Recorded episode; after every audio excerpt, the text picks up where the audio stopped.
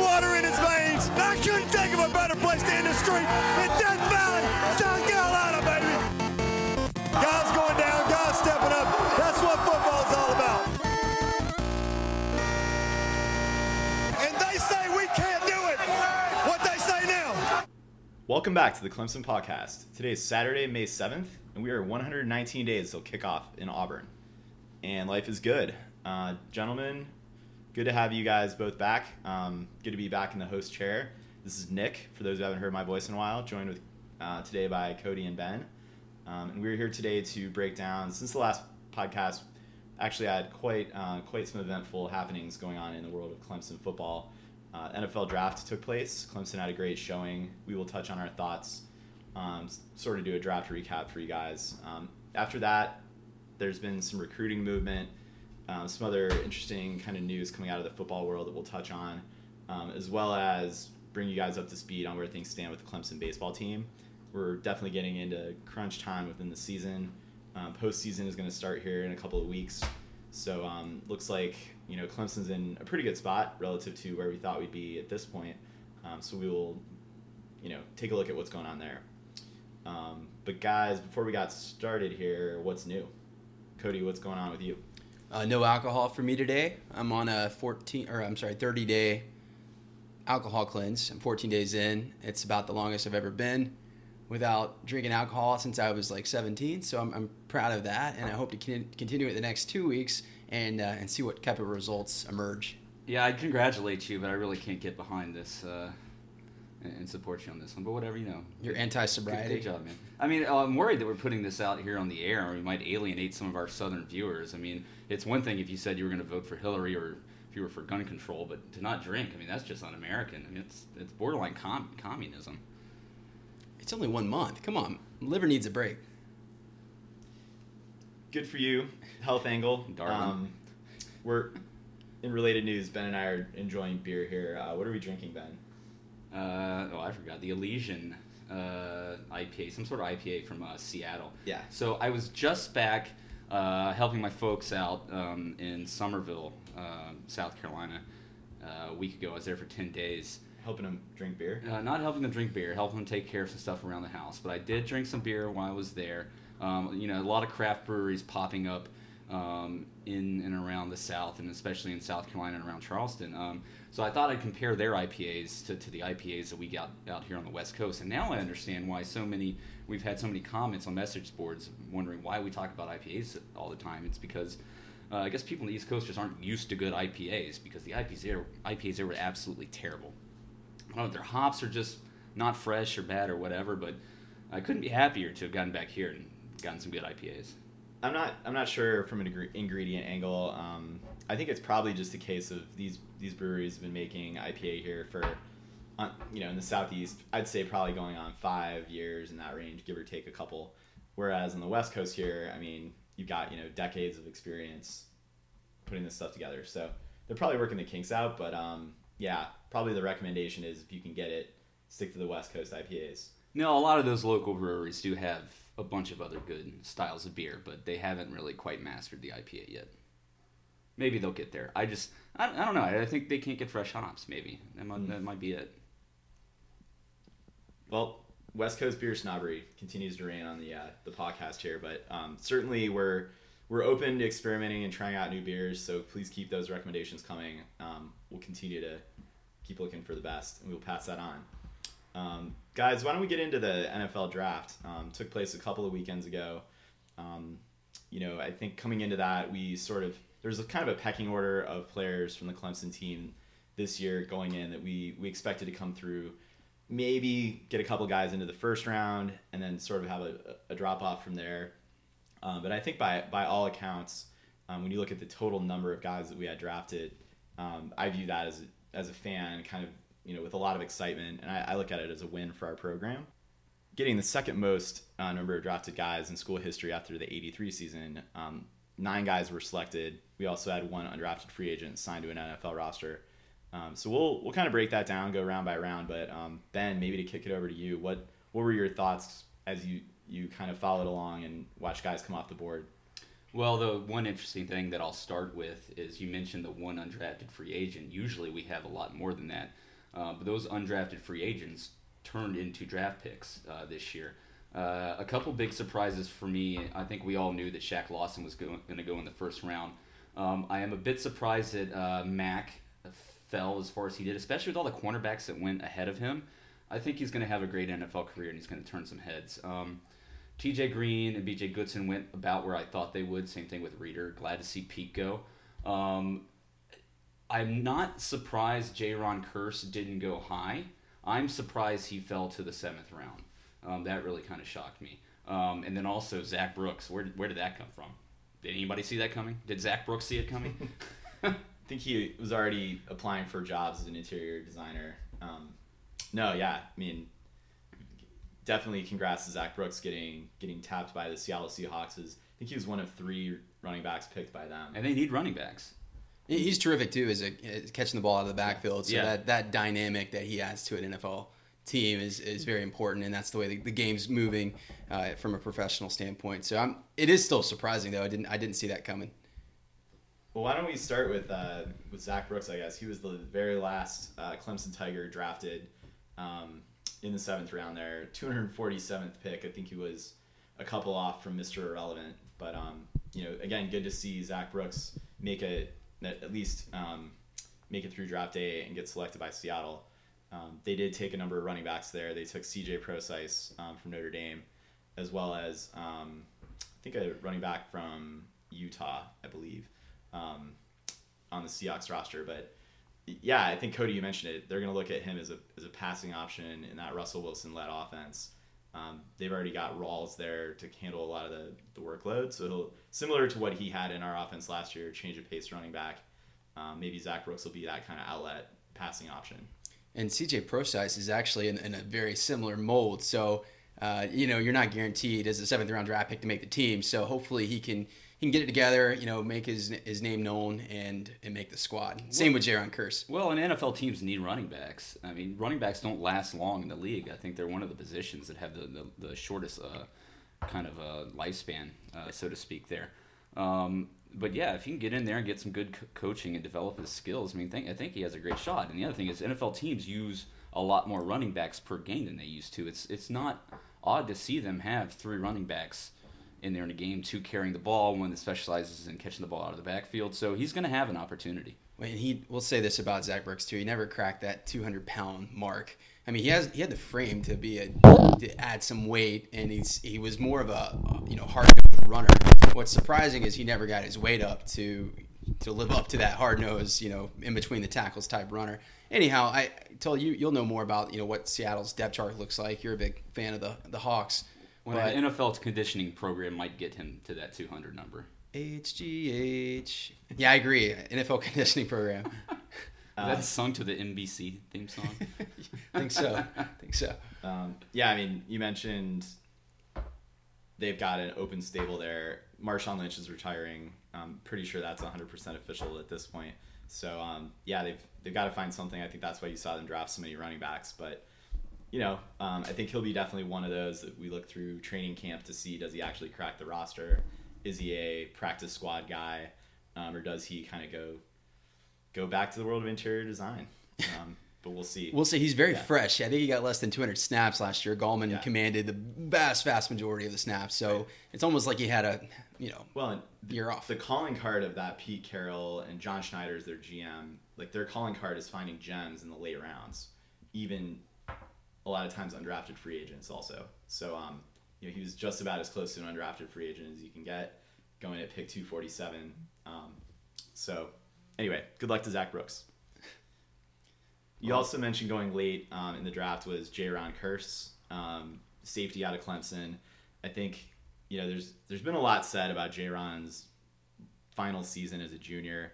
Um, I think in the you know right when announcements were made that guys were you know going into the draft and trying to go to the combine that sort of thing, we felt strongly that he still had maybe some development in him um, that he could get done at Clemson. We would have liked to see him come back. Probably T.J. Green also that we can touch on here shortly, but. Yeah, but TJ Green went in the fourth round. So second round. fourth, second round, Second, round, yes. Yeah. I'm right. It was B.J. Goodson in the fourth. Yeah, T.J. Yep. Green in the second. So think round. that through, and we'll come so, back to so you. So that well, yeah, that that's even better. That's legitimate then. Like for, for Yeah, him to come out, you can't question that for a guy going in the second round. Definitely. Um, and why don't we talk about both these guys in the same segment here? I mean, I think a lot of fans thought that either guy or both of them had needed some more development before they were league ready. Clearly, the Indianapolis Colts and a lot of other teams felt that TJ Green was good to go. I think a lot of that is based on his combine showing and just the athleticism that he shows and his potential there. Maybe a little bit less so some of his instincts that he showed while at Clemson. Um, you can talk about that national championship game and some other kind of missed assignments, missed tackles um, that he had. But you know, first of all, I mean, congrats to these guys getting into the league. Absolutely. Any, Yeah, I was gonna say that. We could sit here and kind of um, nitpick or critique, but um, It's a know, tremendous accomplishment to, to, to do it, no matter where they went, right? Absolutely. Well, the thing about this year, as opposed to last year, or really any year that I can remember, is we've never had this many underclassmen declare. So they're going to open themselves up naturally to scrutiny. And you know, when you layer that on top of the fact that we're, if those guys come back, if even just half of them, uh, one guy in the secondary and one guy on the defensive line come back, that we're the front runner. We have to think is the for the national championship. And I, I they've left themselves open to scrutiny, and I think safety in particular, with the way they left a lot to be desired uh, Well, in their performance in the last half of the season. It's special teams aside, it's the one position group that you can point to that lost us in the national championship game. Right. Was this was the safety play? Um, you know, T.J. Green. I mean, second round pick. That's that's fantastic. Um, yeah, you talked about his instinct, Tully, and I think he probably had a bunch of uh, blown uh, uh, assignments this year.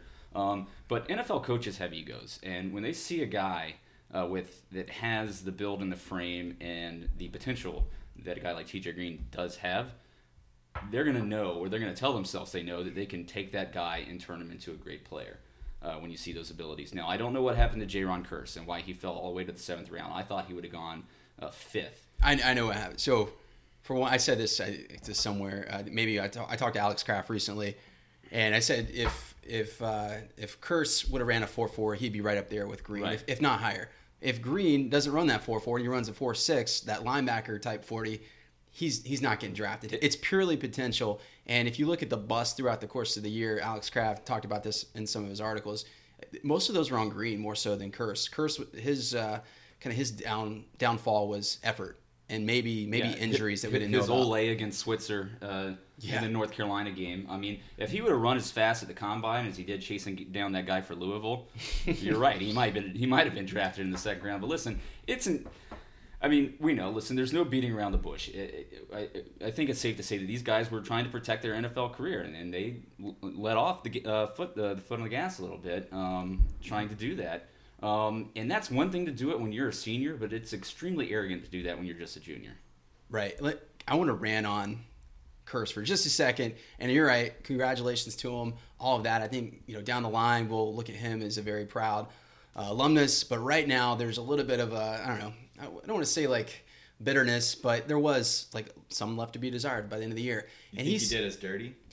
I don't think he did us dirty. I think he was looking out for his own health, and it cost us the national championship. And here's the thing: here's the the way it's come full circle now. Because I don't know if you saw his interview, but he said what every player that gets passed on in the drafts is saying nowadays. The thing that Michael Jordan said, well, you know, I'm gonna I'm gonna make those 31, you know, whatever teams pay. I'm gonna make the guys in my position group pay, or whatever the case. And it's becoming so overplayed and, and overdone. Everyone says that now. And when you're a seventh round Talk draft, is cheap. talk is very cheap. And when you're a seventh round draft pick, like just let it be. Just quit talking, shut your mouth, and let your play do the do the talking Well, on the hell, field. the Vikings skipped over him six times. I- exactly.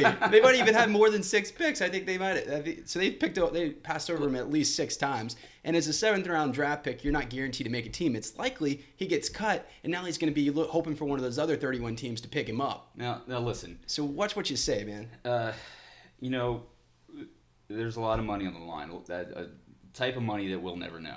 Um, and he is a young kid. I mean, he still is, you know, early 20s, right? So I think that at the end of the day, he is going to perform on the field and have a career that shows much higher than his seventh round draft pick. To be honest with you, I really do. Um, I, I think this this this was a setback for him. I don't think he gave the best effort in the end of the year, and he was looking out. Yeah. for Well, this himself. this could be a motivator. Yeah. And whether he's got to tell himself, I got to show the other 31 what's up or my ability, whatever it takes to have him hit the weight room in the offseason here, learn from his, you know, elders on the team, that kind of thing. You know, Minnesota's got a pretty stout defense already. He he and then Mackensie Alexander, who's going there with him, can be definite contributors. Um, Yeah, and it's not so much, you know, it's it's a great thing if that's what you're using for your own internal motivation. I just say keep it in terms of publicly, keep your mouth shut. And I will say this too, be, I think if you would have the same like focus on the task at hand and quit worrying about the big picture, if he'd have been doing that while he was at Clemson, he wouldn't have gone in the seventh round. If he would have been thinking about, you know, Oklahoma and before that North Carolina, and then of course in the championship game Alabama, a lot of scouts really pick that film apart. And when you only run a four six forty, it only it just it, it only compounds the problem or your issues the way you're viewed. These are the things we're going to have to deal with now, though, having elite talent on the field. I mean, this is going to happen. This is a new era of Clemson football, and we're going to run into these things that we haven't run up against before. I mean, uh, no longer are these the days of C.J. Spiller coming back, uh, you know, for his fourth year. Um, right? That's it's probably guys like that probably yeah, are just going to go factory for the league. yeah, after their third year now, especially when we haven't so many guys drafted. And there are going to be underclassmen that come out there because there's people in their ears, whether it be family or uh, associates um, or guys, you know, connected uh, to agents. They're going to be in their ear. One, probably trying to take advantage of them, um, and maybe not have the best their best interest um, in heart, and then trying to get them to, to maybe make a, uh, a decision that's not necessarily best for them. Like that's gonna happen. Um, I think you can say if you you know taking our Clemson bias aside and wanting him to come back to as a shot in the arm for the secondary that desperately needs it, and as from a business perspective, strictly business perspective, it would have been a, it would have behooved him to come back for another year just from his from the stock and his potential. Well, it would have, You go to- it would go have to behooved se- him to, to give effort all year, and then he would have gone higher. But he comes back. Let's say he has an above average season. Maybe he goes in the second round. That five round difference, and I think you guys have mentioned it before. If a team takes you in the second round, and you maybe have a average, prac- or, uh, average kind of um, camp showing, they might still keep you around to kind of invest in you. If they take you in the seventh round, like you're you're expendable. They Absolutely. can dispose of you I- and not worry about. I it. still think the Vikings got to steal with him in the seventh round. We'll I, see. I, I really do. You know what? You know how he's going to have to make uh, make his name known at least initially. Special teams. That's where those seventh rounders, like if it's between you and another guy, and they, you don't they don't feel like, hey, you're not fast enough. You're on a four six. Well, you better make your name on special teams, and that's it's ir- Well, ironic we know because he can hit. We know he can hit. We know he Yeah. he wraps up well when he's there, when he makes the right, when he's in position, puts himself in position. Um, I mean, through the Notre Dame game, he looked like, you know, definitely a, a first rounder, second round type caliber guy. Um, And then- I, I don't know if he. I mean, I saw him come out of the game and go to the locker room during the Notre Dame game. No injuries were reported after that, but maybe there was something there that slowed him down some. and then we win that game. Clemson gets thrown onto the national stage, and all of a sudden, everybody's focusing on those guys, and people start talking. You know, J. Ron, you know, you could be a second round draft pick. Mhm. Uh, TJ, you know, you're playing better than anybody thought you would. Kevin Dodd, you know, where did he come from? He came out of nowhere this year. And looking back, I don't think there were any huge surprises this draft. But if you go back six months, it's a, a whole lot of surprises because I don't think anyone even thought Dodd was going to go into the draft until maybe December. And we didn't know uh, about B.J. Goodson. we, we, we didn't think he was going to necessarily get drafted or that high. And or then we- Zac Brooks. I mean, there are a lot Certainly. of lot of surprises. Maybe not after the whole run. To your point, you know, we had a great team. These guys performed really well. Um, just pleasant surprise here. And it's to see this it's, it's go. because of these guys performing that well that we went to the national championship game too. I mean, without their Deshaun performances, Watson. well, and Deshaun Watson, but that defense Yeah. played a part in it too, especially early on in the year when the offense was sputtering a little bit. Mm-hmm. Um, but can we talk about the bright side of the draft? Sorry, yeah, I think it. we'll, we'll say that. Let me ta- let me say one last thing on the on the seventh round pick. You talk about the money, not just the team investment, just from a if you're a first, second, maybe third round pick, you're a building block for the team, and they look at you as a hopefully a potential starter. If you're on the backside of that, you're like you know maybe high upside, you know high volatility. If you're a seventh round pick, the money is it's minuscule. Are you almost better off being an undrafted free agent? You you could well you could be because you could go to the team that best fits you at Right. least, and uh, so yeah, there's an argument to be made there. None of the money's guaranteed. It's roughly 500 grand a year over four years, two million total. I know that sounds like a like generational type money to some people, but it's simply not. you know, taxes, uh, agents, and then living an NFL lifestyle, you'll blow through that really quick. Oh, there's stories of so many guys that, that Yeah. Yeah, blow yeah. through money. So if you're not in that first round uh, or sec- really second round where there's actually some guaranteed money, that's why Dabo says if you're not first round, reconsider. And there is some logic to that. It's not all you know him wanting to pull guys back in for a, another round. It's it's it's hey like you're going to lose a lot of money. You're leaving money on the on the table by going too well, early. Well, if anybody has these guys' best interests at, at, uh, at heart, it's Dabo, and we know that. He's going to give them good advice um, and not be selfish, so to speak. At least we trust that, that that's the case. Yeah, if if not a little biased, but yeah, he does at least have their best interests at heart for sure. Um, well, we talked about a couple of underclassmen there. Why don't we move on to some seniors that were drafted? We'll kind of go in descending order here. Um, also picked in the se- seventh round, wide receiver Charone Peake, um, picked up by the New York Jets. Who knows who's going to throw him passes? Might be um, Fitzpatrick, might be Geno Smith if his jaw recovers. Um, and I, I think they drafted they drafted somebody um, at the quarterback position. It's not also. looking good at the quarterback for the It- Jets. I mean, this is kind of a trend for Clemson wide receivers throughout the league, with the exception of um, in Pittsburgh. But basically, you know, you get talented WRU guys that go to teams with, you know, a revolving door at quarterback. Um, you talk about Sammy Watkins, Nuk Hopkins. Um, these guys just, you Well, that- know, that- they they excel despite having poor quarterback. It's play. not just Clemson guys. I mean, that's the problem with wide receivers across the league. There just aren't a lot of great quarterbacks. Right. To, It- be, to be honest with It you, it made me so irritated to see uh, Odell Beckham Jr. As great as that guy is, so oversh- or, uh, overshadowing Sammy so much because of his quarterback, the guy throwing to him. I still think Sammy has such a high ceiling, maybe even as high as Nuk's. We'll see. That's you know we'll, we'll see what happens there, but he needs a quarterback. Um, but you know, Charone Peake taken in the seventh round. I think. Um, I mean, my report on Peake is he really had one full season in the starting lineup um, as a wide receiver, which was this last year.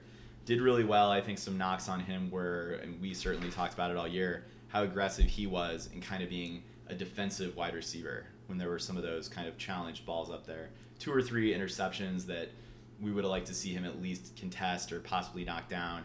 Um, I don't know if that's what kind of knocked him down a bit. I think also um, some questions about his hands might have come into play and just his health. I mean, the fact that he did only have so many starts in his career um, as a senior coming out um, is a question mark. But you know, certainly the similar to Jayron Kearse and T.J. Green, the talent and the pedigree is there.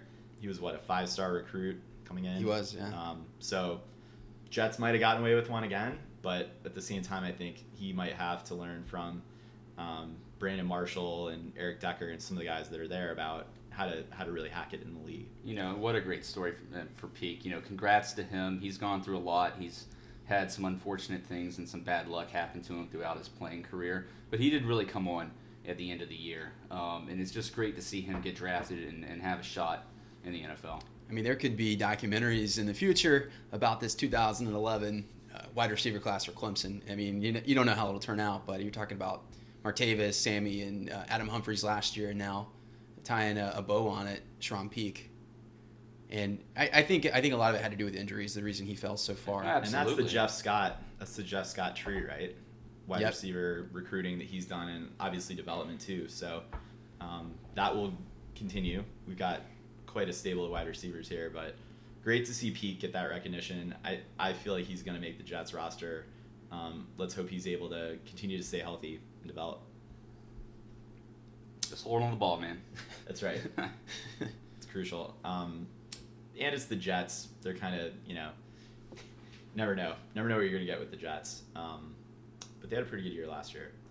So next up, kind of moving back into the fifth round, um, was defensive tackle DJ Reader. Um, sh- he was drafted by the Houston Texans. Should he make that roster, he'll be lining up next to J.J. Watt and potentially uh, Jadeveon Clowney if he decides to play football ever in his career. Um, so you know, I think think this is a great fit for DJ Reader. They're that's a team with one of the league's best defensive lines. They've got a great um, defensive system there. So um, he he's going from one great defensive system where he was a key contributor, but maybe not the man, to another system where they've certainly got Hall of Fame caliber guy on that defensive line um, in JJ Watt. So um, I think Watt tweeted actually when Reader was picked, you know how excited he was to play next to him, which is awesome too. So um, I think you know Reader had some personal reasons why he was he started the, the season not playing. We got a lot of good contributions from Christian Wilkins and Scott Pagano last year, um, but when Reader came back, it was definitely a shot in the arm for our our run defense, um, and that definitely catapulted us to success. So again, great for Reader. We get another defensive guy drafted um, off of our lines or off of our line there. Good stuff. And was it the death of his father? I, I think. Um, I, th- I think so. Well, I think that might have had a little bit to do with it. He, yeah, his father did pass, so that could have been it. Well, just another another great story. So glad Yeah. glad to see him come back. You know, similar Jay Guillermo had some personal issues that he fought back from. So we had two guys come back this year um, and, and rejoin the Clemson family. It's not that they ever left, but you know, join rejoin the football team. Um, but so to, to see uh, DJ Reader go through that, come back, have a successful end to his career at Clemson, and then uh, get drafted in the fifth round. Uh, and again, like you said, Tully, uh, to the Houston Texans, a, a great defensive football team. You know, fantastic for him. And that might, like you said, Ben, that might be one of those benefit of the doubt. Uh, Clemson, you know, going with a, a kind of the brand that you know, or it's becoming a, a brand name, the Clemson, uh, you know, the Clemson brand, and and, Yeah. and and you know, obviously having knowing that that pedigree means something across the league now, where I don't think four or five years ago it did. Sure. And I think that that's also true of B.J. Goodson, who was taken one round earlier in the fourth round by the New York Giants.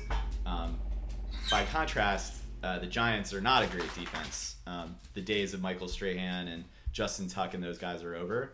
Um, so they're almost completely revitalizing that defense. I New coach. New coach, exactly. I think a BJ Goodson um, could be part of that young core that they build in to overhaul that defense and get back to glory. Um, but he's certainly one that might be getting the benefit of kind of that Clemson, Brent Venables kind of defensive brain trust. That's that's not to take anything away from Goodson. I think he had a phenomenal senior year with us. Um, He was a combine stud. He, he his bench press, his um, all of his his uh, measurables, uh, even his forty time was just kind of blew even Clemson people away. And unlike Kearse, where he didn't score so high, uh, Goodson can combine good measurables with good film, and I think that's And where he- effort. And, and yeah, right, effort. Well, and think of what he meant to the, our team last year. I mean, between him and Ben Boulware holding down that linebacker spot when we had zero depth Yeah. behind them. Yeah, uh, their play, both of their play and coverage uh, was a liability, but other than that, I mean, they really held things down. And this is with Kendall Joseph. Everybody thought going into last year was going to start ahead of B.J. Goodson, and then he goes down, and for B.J. Goodson to step up um, and play as well as he did all year long, and to work his way in to a mid-round draft pick again. I mean, it's just these guys that I don't know if they overperform necessarily or they just continued to get better and progress. Um, but this is why we ended up in the national championship game when nobody thought we would after losing so many guys uh, on defense last year. Yeah. I mean, a big part, I think, of his contribution was also his durability. And I'm not sure if that's what the Giants also saw, as this is a guy that we can count on to play snaps. And he played pretty much, um, you know, every series of this season um, on defense for us. So, yeah, congrats to BJ Goodson. Um, I want to want to say I was impressed by some of the Giants' defensive picks. Um, it's interesting they also took Sterling Shepard from Oklahoma to line up alongside ODB, and then they've got uh, Victor Cruz coming back. So they might be putting up some points on offense. Um, we'll see, but yeah, good stuff for Goodson. Uh, we did touch on TJ Green, so I think you know, good for him to kind of have a have a good showing in private workouts in the combine. He was taken, like we mentioned, in the second round um, by the Indianapolis Colts. They're not necessarily known for their defense either. Um, that's the same team where Andrew Luck in the offense, you know, was really prolific last year. But I think the defense ultimately cost them a shot at advancing.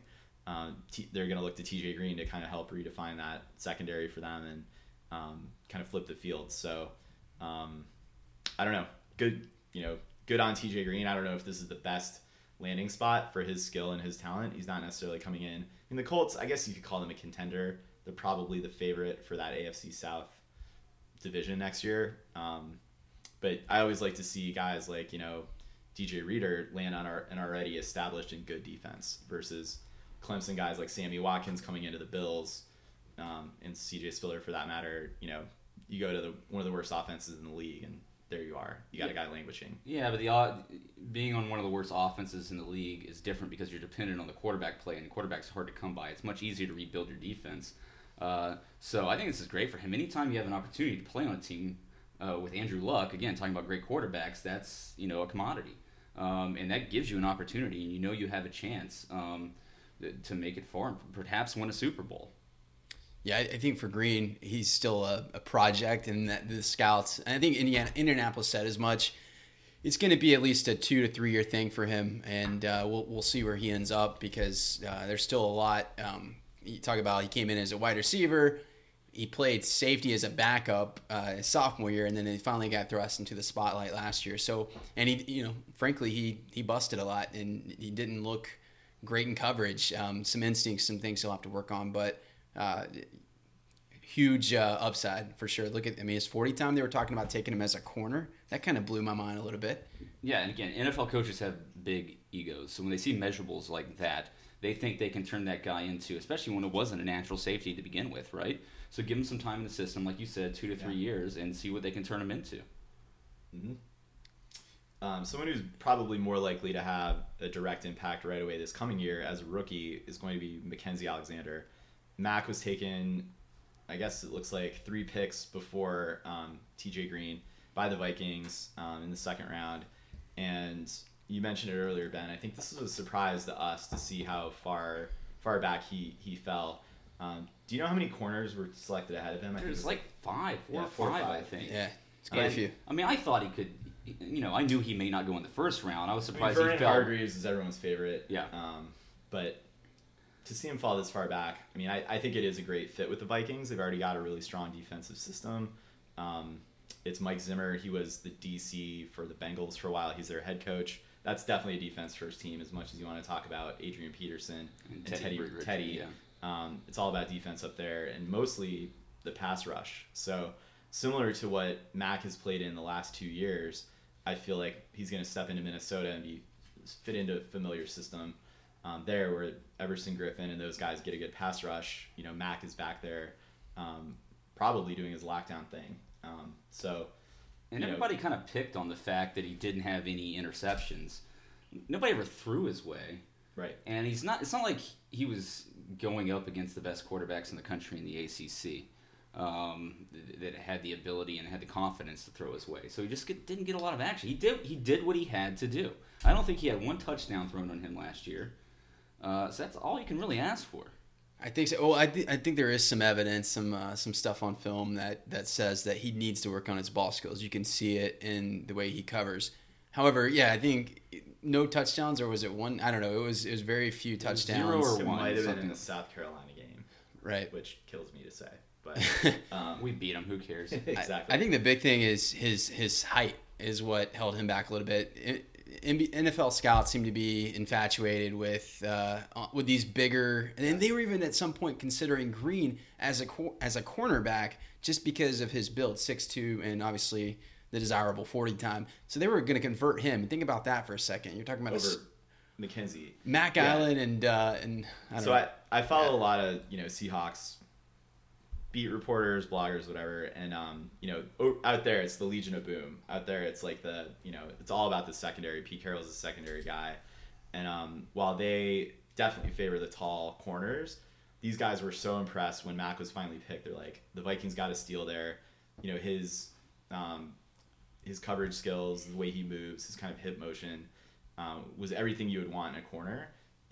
They they just weren't on. He just wasn't on Seattle's radar due to height and wingspan, that kind of thing. But I I personally think you know they saw and we've seen what what Mac's capable of. And did who you knows get... about the height thing? I mean, you know, it didn't seem. Did, you, does anybody really think that T.J. Green or Mac is only three picks better, better. than T.J. Green? It's all potential. It's all potential. Well, I've seen what Matt can do. Yeah, they're, all, they're the same all, age too. Yeah, we've all seen what Matt can do. Yeah. Um, again, I think he, I think he's going to have a, a, really good NFL career. Did you guys see the Immokalee, um, his like his background uh, video? I haven't seen it yet. It was, it was really good. It was. I mean, we always knew like he came from Immokalee. It's this small agricultural town that lives Orange right. Groves.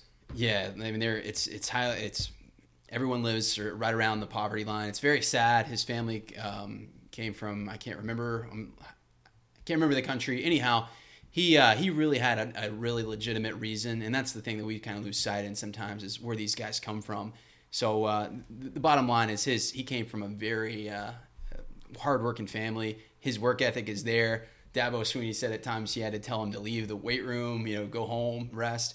Uh, that's one thing you, you have to you can't really account for or you don't always know about, but he's gonna he's gonna work his butt off. You know, there's there's so many great stories um, up and down this roster, and seeing these guys come out um, and getting into the NFL. I don't blame Mac one bit. I think he should have gone this year. We all expected him Yeah. uh, to leave for the draft, and again, good for him. I, again, another guy I think is going to have a really good NFL career. I think the Minnesota Vikings got a great player. Right. Awesome. Well, we will. I'm sure we will see Mac on many a highlight highlight reel, or at the very least, um, Hopefully we Yeah. won't see him. Can I like can I propose a rollover deal from last year? Yeah. We said we, we talked last year and we said if Matt got an interception, that Cody would buy us shots at the bar. So can we roll that over into the NFL as soon as he gets his uh, we, first get, inter- we interception? get more games. NFL Yeah, teams play more games. we won't so count preseason. preseason games. No, because they they will try to pick on him, and it's like, what do I like? There needs to be some kind of counter to this. Like, I need what what would be the downside if he doesn't? Every game that he doesn't get a pick, you guys pick up my tab at the bar.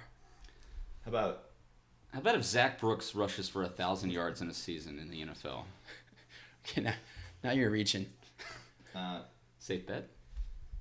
we'll figure the shot thing out later. Well, we have to wait till the end of May when Cody starts drinking again. Anyways, That's a good point. Yeah. Not that they'll Uh, be it- playing then, but feel like It'll a be a million wheatgrass bucks. shot until then, um, or whatever the hell you drink over you there. hippie. So, um, all right, two two other picks to discuss. Um, also going in the second round, um, strong side defensive end and world beater Kevin Dodd uh, went to the Tennessee Titans. The Titans made some waves early on in kind of the draft run up by trading their number one overall pick to the LA Rams. Um, and I, I'm not sure if this was actually the, the Rams pick that they used or was it their original second rounder um, for Dodd. But I think um, it's interesting. I mean, a lot of a lot of hype coming into the draft. I mean, I even read somewhere that people might take Dodd over Shaq. I never thought that that would actually happen, but um, you know, first of all, great to see Dodd get selected and get his due after an incredible senior or uh, junior year. Right, um, he came out one year early, but effectively amazing last year. We got to the national championship because of Kevin Dodd, and um, you know, good to see him get that recognition and get a pretty high second round pick overall. He was the was he the It's the second pick in the second, pick in round. the second round. Yeah. Yeah. So um, good on him. I don't know too much about the Titans defense and their system that they run there, um, but I feel like you know someone who works as hard as Kevin Dodd and someone with that much. I mean, I read an entire post um, on SB Nation's main college football and kind of NFL crossover preview post about um, his kind of wiper move, kind of a windshield wiper move that he has, and they were just they hadn't seen anyone do that in years. How how effective he was and his timing of that, and going up against you know stud offensive linemen, how quickly he was able to plow through them. Um, I think that that is going to translate well, and he's going to have a phenomenal rookie year. And you know what's interesting, and we talked about this before here. Um, he, when he came into Clemson, uh, Venables is like, "Who is this kid? He's not going to be a player for me." Because he it, he came from Riverside High School out of Greenville. It's known as a baseball powerhouse, certainly not a football powerhouse. And uh, he came in very raw, had little to no coaching, and talk about player development stories. Uh, he, you know, he made it happen. You're talking about a, a move that he learned uh, over the course of that four years, and man, that's. The, and we talk about going back six months. We had no idea. Like when we like, oh, Dodd's going to leave early. That was a that was a surprise at the time. And then before long, it was just uh, we were we were surprised that he didn't go in the first round. So It took four years to learn the windshield wiper. Well, it's it's less about They don't teach applying that Pee-wee. move than it is. Is that a fundamental? These O linemen know it's coming, and he still is able to get under the pads, get under their arm, like time it. And anyway, I'm gonna I'll circulate that link. We'll tweet it out. You guys can read it. It's really really great. Um, Got some Rain-X on that. kudos for Kevin Dodd. That's right. Change those blades though. Ben, are you drunk? It Takes more than a beer. He's had some Chardonnays. No big deal. Some shard bombs. Well, talking about another player, I know this is where we're going next, is Shaq Lawson, who also learned to master that Dwight Freeney uh, spin move That's incredible. Well, I'm glad we finally got Shaq. I don't know how we went top or bottom to top here, but uh, in, in, in on a high note, right? That's right. Um, Always. well, we, we always knew we knew Shaq was going to go in the first round, and we knew he wasn't going to drop any further than 19 because you know if a Clemson player got to, to, to Rex Ryan and the Bills, the Bills were going to take him. Um, about half their roster, I think, is Clemson guys right now. Um, so, but you know, congratulations to Shaq. He had some injuries that he was dealing with there at the end of the season and in the national championship game. Uh, but another Clemson uh, first round pick, fantastic, especially the defensive end position. Man, you talk about this being a wide receiver. You, our defensive ends are making waves. D line you. Yeah. You know, looking ahead to the Dexter Lawrence and Christian Wilkins era coming in, but um, you know, Shaq is a great story considering he really had one year in the limelight, um, coming off of the 2014 class where our defense was number one in the country. Um, to see him actually, we all had question marks like, was he going to be able to step in for Vic Vic Beasley and hold down that weak side? Emphatic yes. Um, I think he did fine. in, in many ways, you could almost say he did a better job with you know run run coverage um, than Vic Beasley even did. So um, amazing for Shaq. I think a, you know some would say oh it's kind of a nepotism thing with the Bills considering Rex Ryan's position, but um, definitely deserving of that of where he was selected if not sooner. Um, and I even I even can look at this as a little bit of a slight, you know, having other line, line players selected ahead of him. So um, He was looked at-.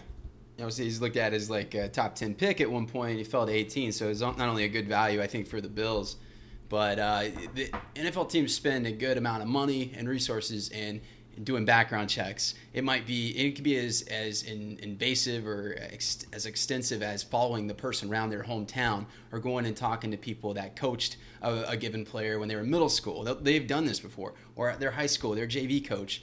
Well, they didn't have to do that with Shaq Lawson because everything's in Clemson. They have ties there. Um, you have the best endorsement, a teammate, Seth Ryan, who probably said, "Yeah, Shaq Lawson is a great teammate. He's a great person."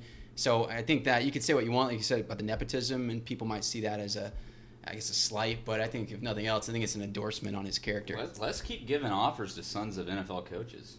Why not? We got the uh, Rob Ryan's son. What, yeah, what what are the odds?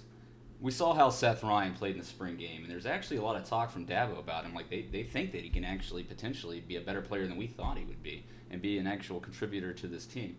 What are the odds Rex drafts him in two years? I think he may sign him as a free agent uh, placeholder. Is that what it's called? A holder? Just a kick? Whatever. Yeah, a placeholder. Okay, yeah. Um, I- equally important to kind of all the accolades Shaq is getting. I think it's just a holder. Sorry. be a holder. Here, here we go on special teams. We're gonna again. we're gonna getting. Wikipedia that, and we'll come back to you. We'll chime in, but uh, Shaq also got the very sought after endorsement from Shaquille O'Neal, who may well be his namesake. Um, he, Sha- Shaquille O'Neal uh, made comments about Shaq Lawson. They've spent time together, um, and he's like, "Look, you're, you know, things will open up for Shaquille's of the world," and um, it was just great to kind of see that.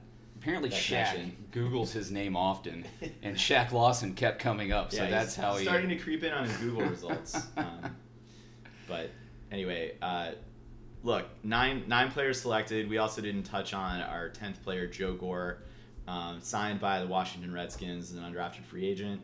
Um, he's going to be. It looks like Kirk Cousins. He's going to be protecting Kirk Cousins there, um, and I don't know who they've got toting the rock in Washington right now, um, but.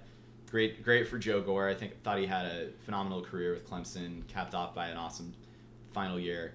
Um, so good, good for him. Always good to see undrafted free agents get some love. Would have loved to seen Eric Mac Lain pick up an undrafted free agent contract. Unfortunately, that didn't work out. You know, we'll see where he ends up. I don't know if the the road is over for him, but um, I'm I'm actually rooting against him from a football standpoint because he is unbelievable as a uh, on the microphone. He, he Yeah. could totally be a, a broadcaster, play-by-play anchor, whatever. that is super selfish. But I agree with you. We'll see there, but I, I think by all accounts, you know, nine guys selected, ten at least at this point going into fall camp um, is a great haul for Clemson, especially coming off a prolific 2014 class. Um, we didn't have as many draft picks there. I think thought maybe we averaged a little bit higher, um, and you know those rookies did not disappoint across the board, and they're you know really doing well. So to get another class come through like this, and then we really didn't turn anyone over on the offensive side outside of Zac Brooks, Joe Gore, and Eric Mac Lain. So next year is going to be even stronger. not a huge hit. Well, Going Charone Peake. Right. Um, that, True, yeah. And we're stacked at wide receiver. Um, but no, second most draft picks in the country behind Ohio State. Um, that's that's certainly something to brag about, and that lets you know that your program has arrived on the national s- stage and is absolutely a legit powerhouse. Congratulations to each one of these ten guys that are going to have a shot in the NFL. I'll look forward to following them all. and we don't want to dive into next year right now, but I will say I, I saw an article from Travis Haney of ESPN how we have who has the best chance of uh, getting to where the, the Buckeyes were this year with like 12 or 13 picks, and uh, Clemson's right up there, man. There's a lot of guys with their name in the hat. I think the whole offense. Darn near because there's a lot of you know returning seniors or um, underclassmen that will be draft eligible. Um, defense not as much. I guess you're gonna have Tank and um, I'm not sure who else actually on defense. Probably Scott Pagano, Uh, Watkins. but, uh, Watkins for sure. Yeah. Um, Boulware. Ben Boulware, indeed. Uh, so we will see next year. Maybe we'll spend some time in a future episode projecting that, seeing who's going to go where, any surprise picks. But I think if you pulled us 12 months ago, even at the beginning of last year, we probably would not have predicted nine selections and some of these guys um, going as highly as they did. So great showing. Absolutely. Congrats to, to all of them. Cool. Well, I guess as we look ahead to the fall and as these guys do or don't make rosters, we'll, we'll keep track and keep tabs on that. Um, now that we're gonna have so many guys in the league, also, we might want to incorporate some segments when we do, you know, our recaps um, of how they're doing in, in the league. You know, any highlights from Clemson players. So That's gonna be a lot of guys to keep track of. Speaking of a lot of guys in the league, did you see how many South Carolina have claimed recently?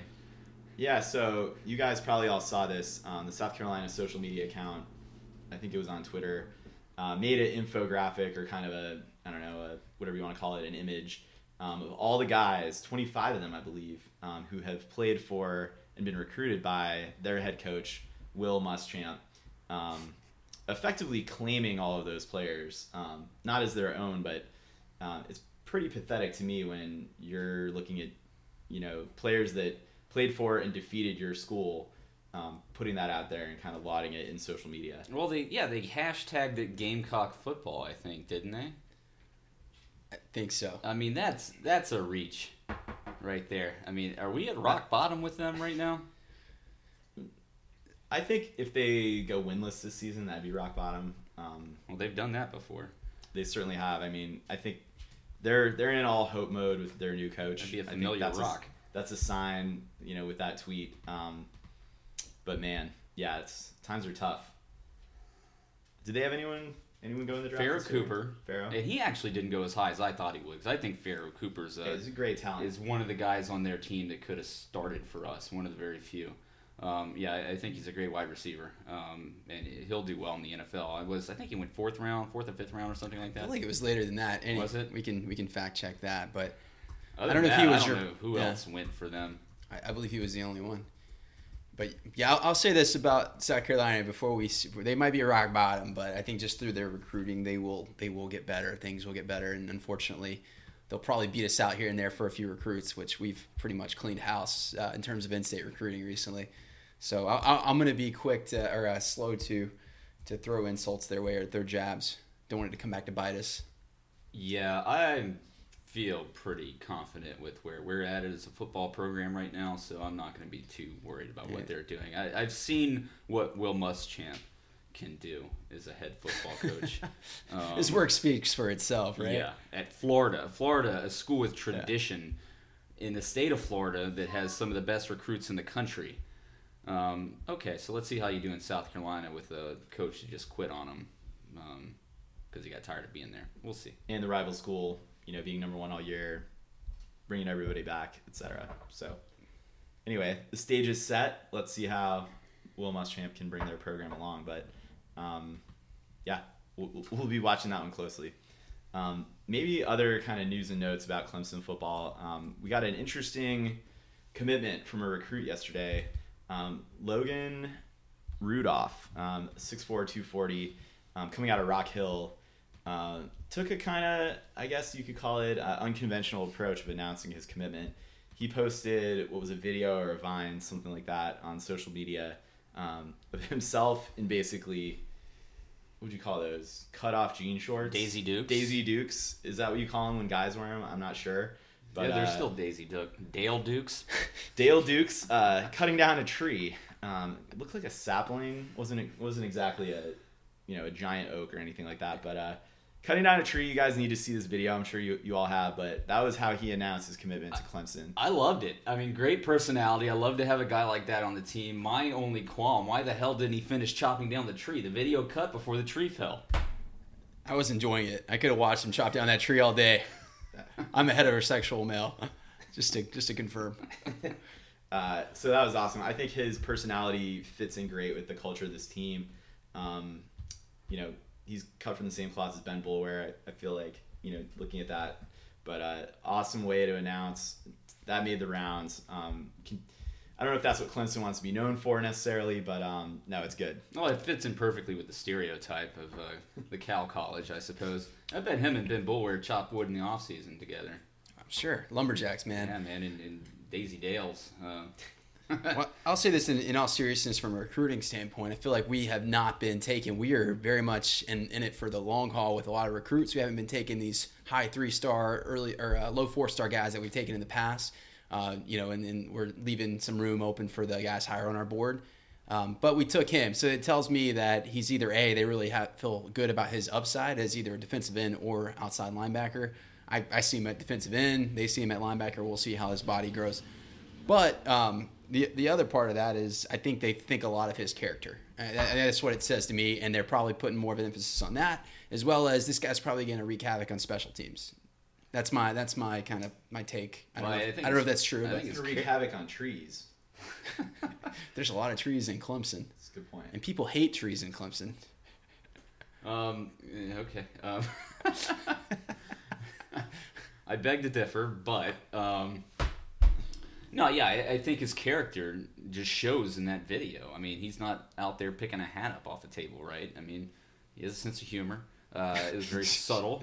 Uh, I love it. I think he's going to fit in well. I mean, this coaching staff evaluates three-star talent very, very well. Yeah, I think they get the benefit of the doubt here with, um, especially on defense on the defensive side, and he's a defensive end. Um, we'll see where where he develops in. I think special teams is probably his.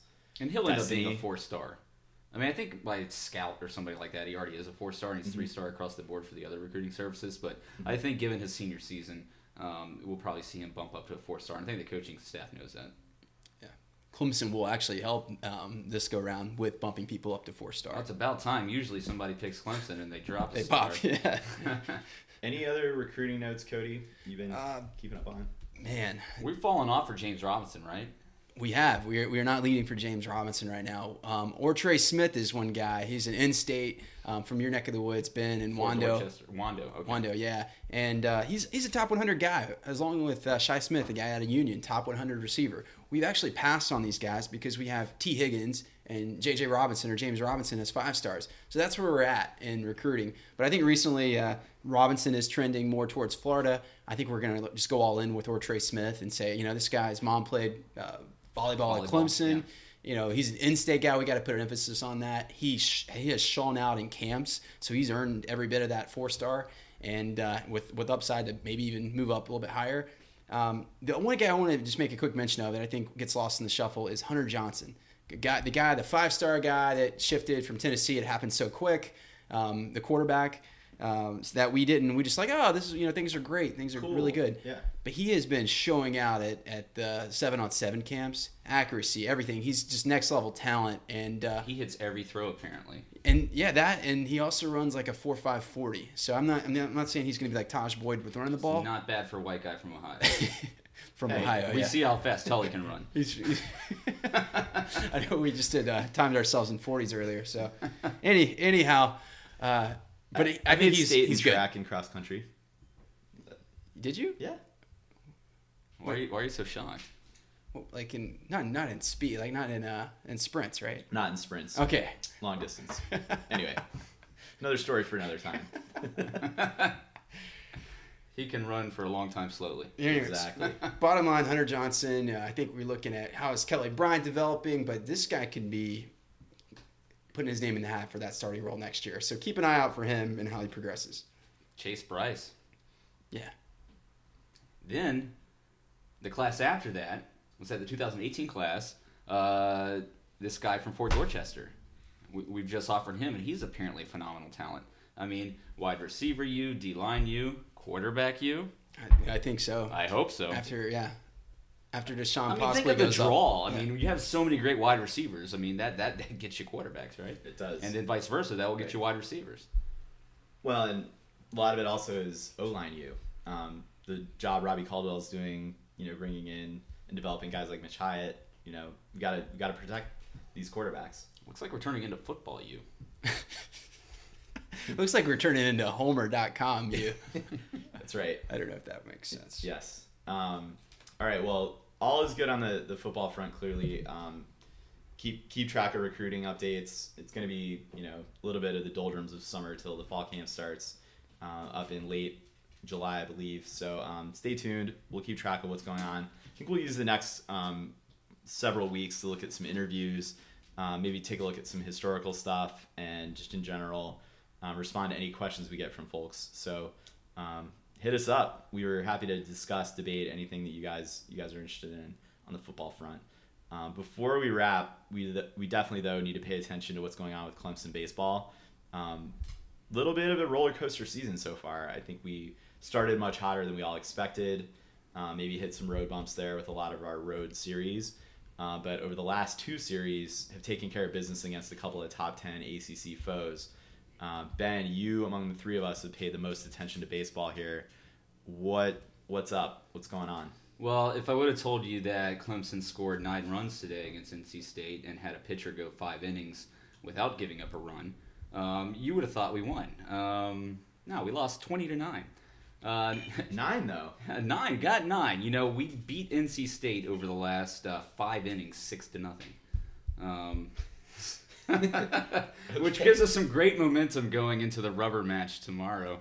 Um, but I was prepared to come into this segment uh, with glowing uh, kind of commentary about the baseball team, and this this game took a little bit of the wind out of my sails, and it's unfortunate that we keep seeing these big blowouts.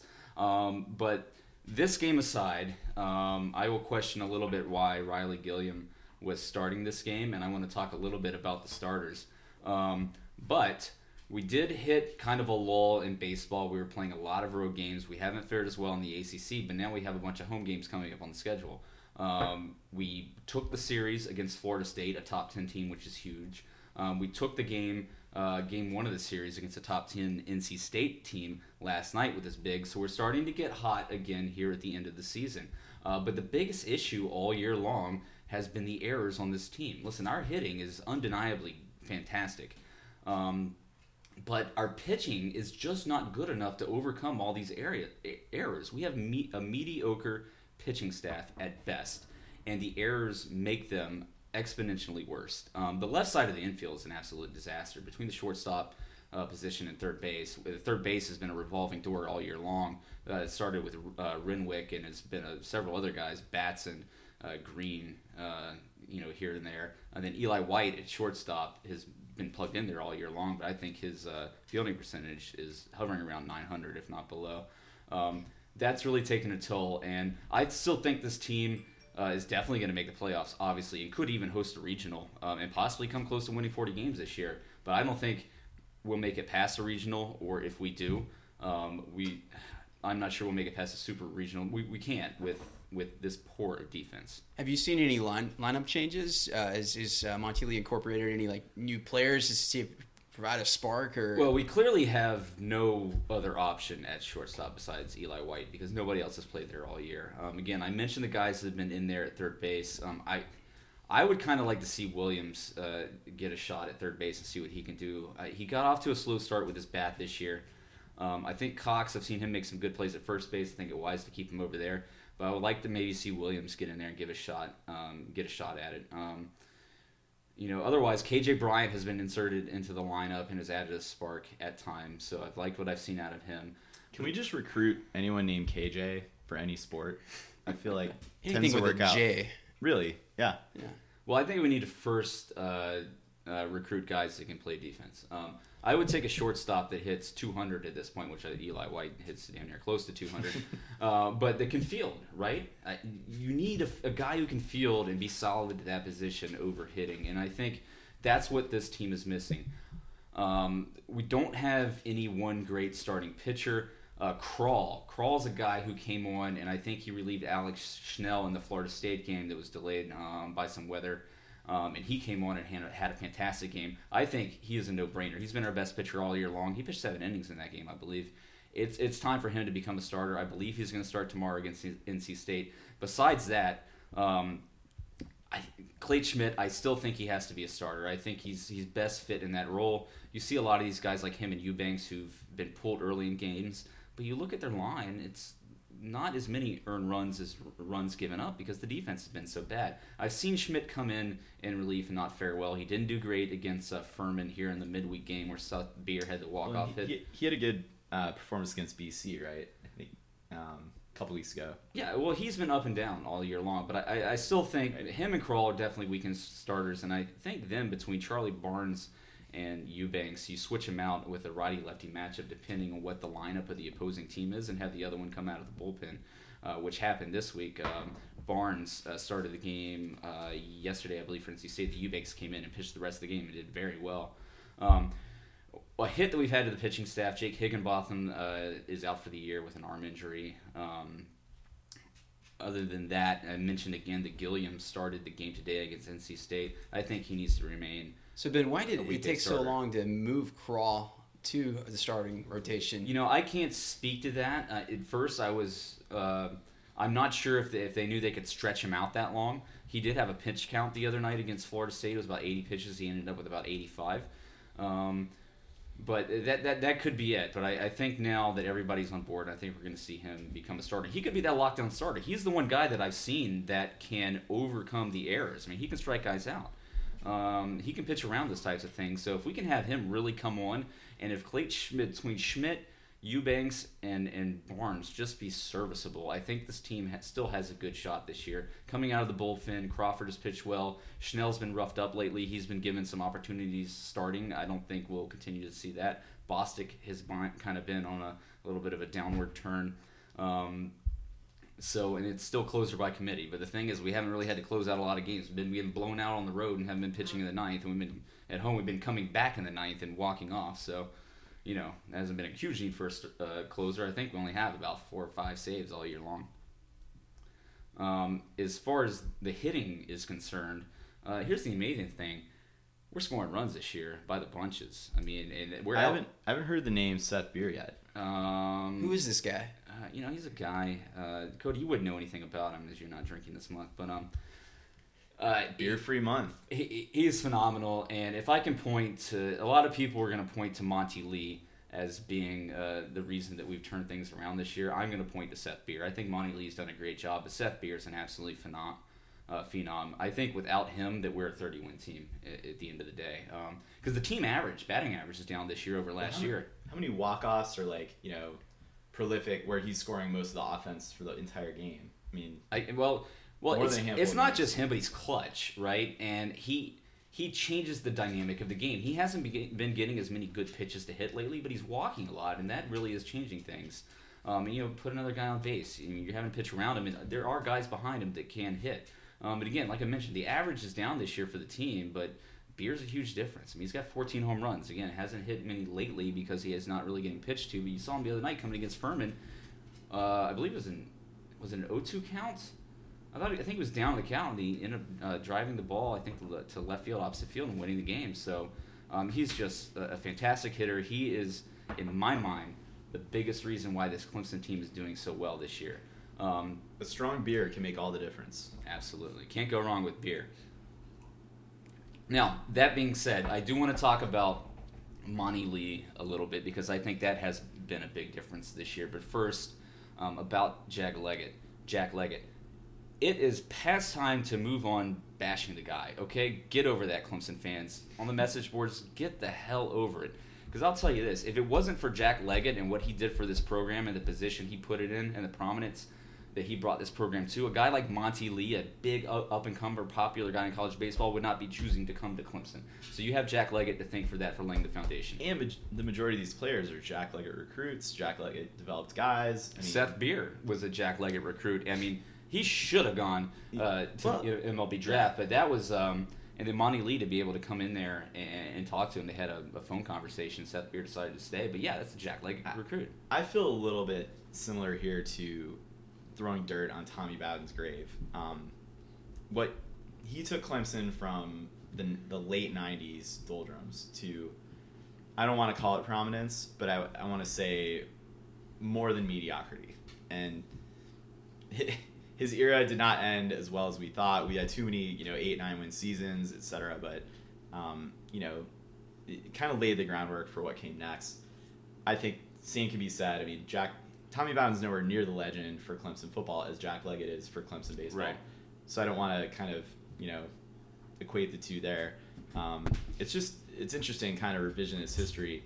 So many people were so excited for Tommy Bowden and what he brought. Um, I think it's just so easy to look back and be like, oh, he you know terrible coach. We're so lucky to be done with him.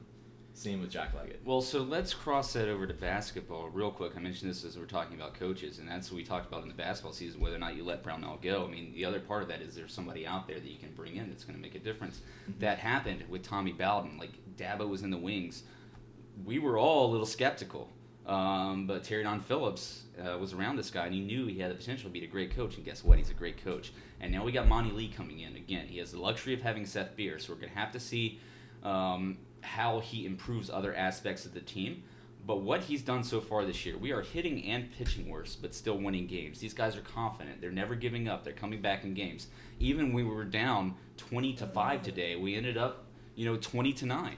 Uh, and beat them over the last, you know, four nothing or something like that over the, the, the past the last five innings of the game. So these these guys never get up. Yeah, we've, we've lost. I I don't think we've lost any weekday games this year, which was a big problem uh, last year. And one of the and this is great. So this is something I noticed watching the game last night. I believe we were in the seventh inning. Um, there were two out, two outs. Beer was up with an 0-2 count on him. Uh, Cox was on first base. Um, so with an 0-2 count on Beer, Monte Lee sends Cox, guy that's not fleet of foot. He's not a fast guy. So you're wondering why is Cox stealing in this moment with two outs when you got Seth Beer up? Are you trying to, you know, taking away a bat from Seth Beer? But what that does, Seth Beer's in a hole for an 0-2 count. If Cox makes it, okay, then Seth Beer's probably in a 1-2 count and has a guy in scoring position. Cox get thrown gets thrown out. Beer comes up. You know, you erase that 0-2 count and he he is uh, leading off the eighth inning. So you essentially give him more opportunities extending the bat. What's he do in that eighth inning? Because Cox did get thrown out, he walks. We eventually ended up getting the bases loaded. Um, we didn't score, which is still a problem this year with Clemson with the bases loaded. But still, that, that goes to show you. I think that was a fantastic coaching move to send Cox right there, and that lets you know uh, how. Uh, smart of a baseball mind Monte Lee is. I Could- mean, that's just an example. Could he coach the Braves? Because I don't think they had that kind of intellect with their current manager. Uh, the, well, the problem is with uh, with Fredi Gonzalez is that he's never really he, he was he's been a victim of a really poor front office, um, and now they're just completely rebuilding. Uh, the unfortunate part for us is is that I don't think Fredi Gon- Gonzalez is a great manager, but you can't put any of the blame on him, uh, so to speak. So you know, not to you know get off track here and start talking about the Braves. The question is, can the Braves be bad for another couple of years and draft Seth Beer with the number one overall pick? Unfortunately, I don't think that's going to happen, but it'd be great. Instead of 500, I'd rather go into tank mode and get beer. Let me ask you this, and I, I've already messaged you about this earlier this week. Um, over under on beer hitting 400 this year. It's um, it's looking pretty good, right? I Yeah. Odds. Or The- uh, the- the I'm sorry, the odds. yeah. Yeah, with 400. Uh, well, I'm going to say, well, if we do over under, I'll say over 400, um, and the odds are very good. Um, yeah, no, I, I think he's not. How much of an accomplishment is that in college baseball? We all know it For hasn't a been done true- since Ted Williams. That's still pretty damn good. A true freshman in the, the what is it called the dead bat era now? I don't know what it's called, but they've taken a lot of the juice out of the bats. Averages have, have plummeted. This isn't like the Khalil Greene days where he hit like 430. I mean, think about it. Okey's hitting like 360 something this year, and we're not even really. I mean, we're talking about him, but Seth Beer's coming, blown him, uh, you know, off the stage. Uh, Cody and I talked about it last time. And Seth Beer's a freshman. Will he hit 500 in his career once if he only gets better? I don't think that's really hard to do. The law of averages come into play. It's probably not going to happen, but He's going to get no fastballs whatsoever after this year. no, but uh, he'll he'll adjust, and eventually teams are going to have to throw to him. I mean, he's just a great hitter. Um, he's a natural great hitter. I think he'll probably hit over 400. Um, What's his on base percentage? Do you have the numbers? Um, I do. Let me pull them up real quick. Um, I am willing to bet that it's over 500 because he does walk a lot. It's got to be, yeah. I'm thinking Um, 550. Uh, man, you were right on the money. 548 on base. His slugging percentage is 770, Good God. um, which is more than 200 points higher than the next batter, Chris Okey, at 566. So, absolutely amazing. Um, Seth Beer again, he is the big reason why this baseball team is so good this year. So um, let's wrap it on this. I, I mentioned I still think we can get close to 40 wins. I, I'm thinking 38, 39, looking at the rest of our schedule.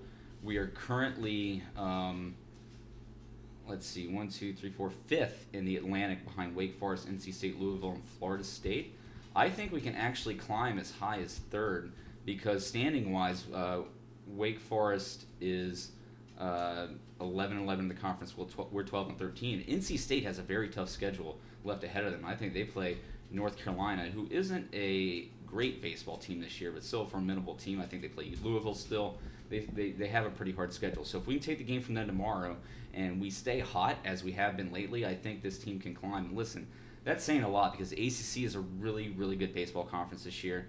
Uh, we've got four of the top 10 teams in the country um, and eight of the top 25, and, and including us. So if we finish strong, I think we can finish third, and, we still have an opportunity. We've been ranked for several weeks in a row now. I think Clemson can still land a regional if we finish finish the season well. Gun to your head, where does this team end up this year? Um, I think this team, uh, looking at the rest of the schedule and how they've been playing, I think we make some smart moves with the pitching staff. Again, I don't agree with Gilliam starting today, but I think if you uh, go with uh, Schmidt and uh, Krall and then alternate Eubanks and Charlie Barnes depending on the, the, the lineup that you're facing, and I mean the defense I've kind of given up on, but if the hitting continues the way it's going, I still think we end up with about 38 wins, and I think we can uh, climb up to th- definitely fourth. We'll, we'll finish no lower than fourth in the Atlantic, and I think it's a strong possibility we can host a regional. Do you think we'll make it to the super regional round? You think we'll go out in the super regional final? I don't. I don't think we make it past the regionals because I don't think we have.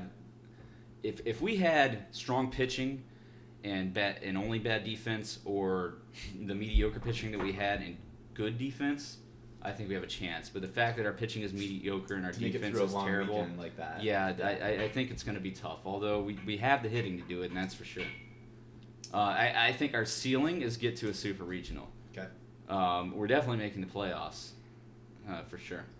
I think the lowest we go is probably a, a two seed in a regional.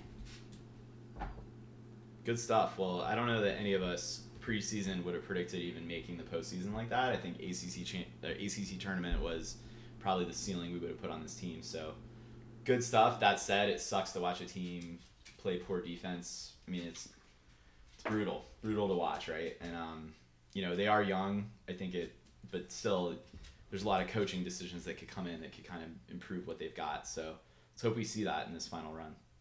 Yeah, absolutely. I mean, again, we've talked about defense all year long. I don't think it's going to get any better. So it's improvement is going to have to come in other areas to compensate for that. But all things considered, great first season so far for Monte Lee, and really exciting to know that we're going to have Seth Beer for two more years after this. for sure. Um, well, we are about up at time. Um, we're gonna wrap though by strongly recommending that you guys pencil in some time to watch uh, the NBA playoffs, particularly the Spurs Thunder series.